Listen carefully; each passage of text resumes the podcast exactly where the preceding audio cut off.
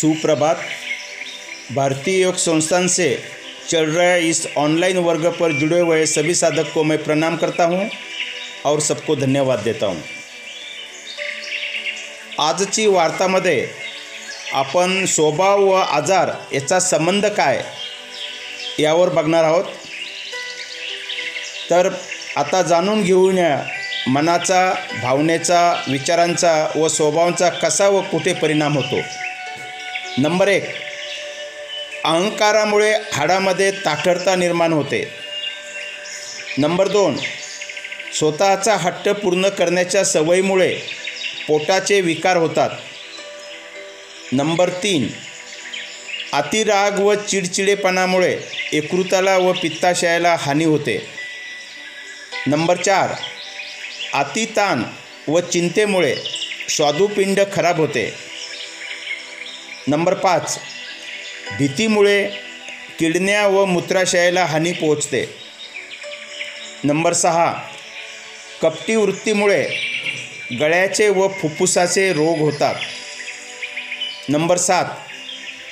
आपलं तेच खरं मी म्हणेन तीच पूर्व दिशा अशा अट्टहासामुळे बद्धकोष्ठता होते. नंबर आठ.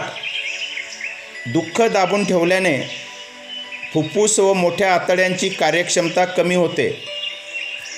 नंबर नऊ. अधीरता अतिआवेश घाई गडबड अशा सवयीमुळे हृदयाला व छोट्या आतड्यांना हानी होते. नंबर दहा. स्वार्थी लोकांना सगळ्यात जास्त आजार होतात. कारण त्यांना द्यायची इच्छा नसते. त्यामुळे शरीराला नको असलेली धातक द्रव्य पण नीट बाहेर टाकली जात नाहीत व रोग निर्माण होतो.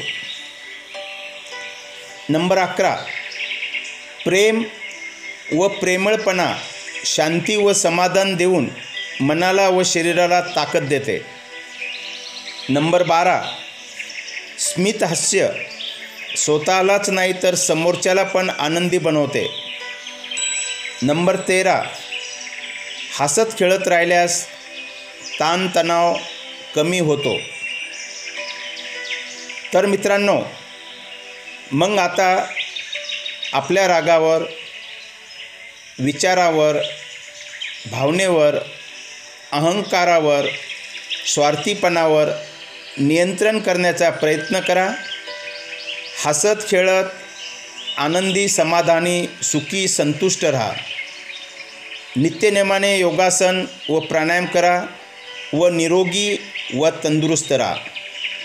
करा योग रहा निरोग. सर्वांचे धन्यवाद.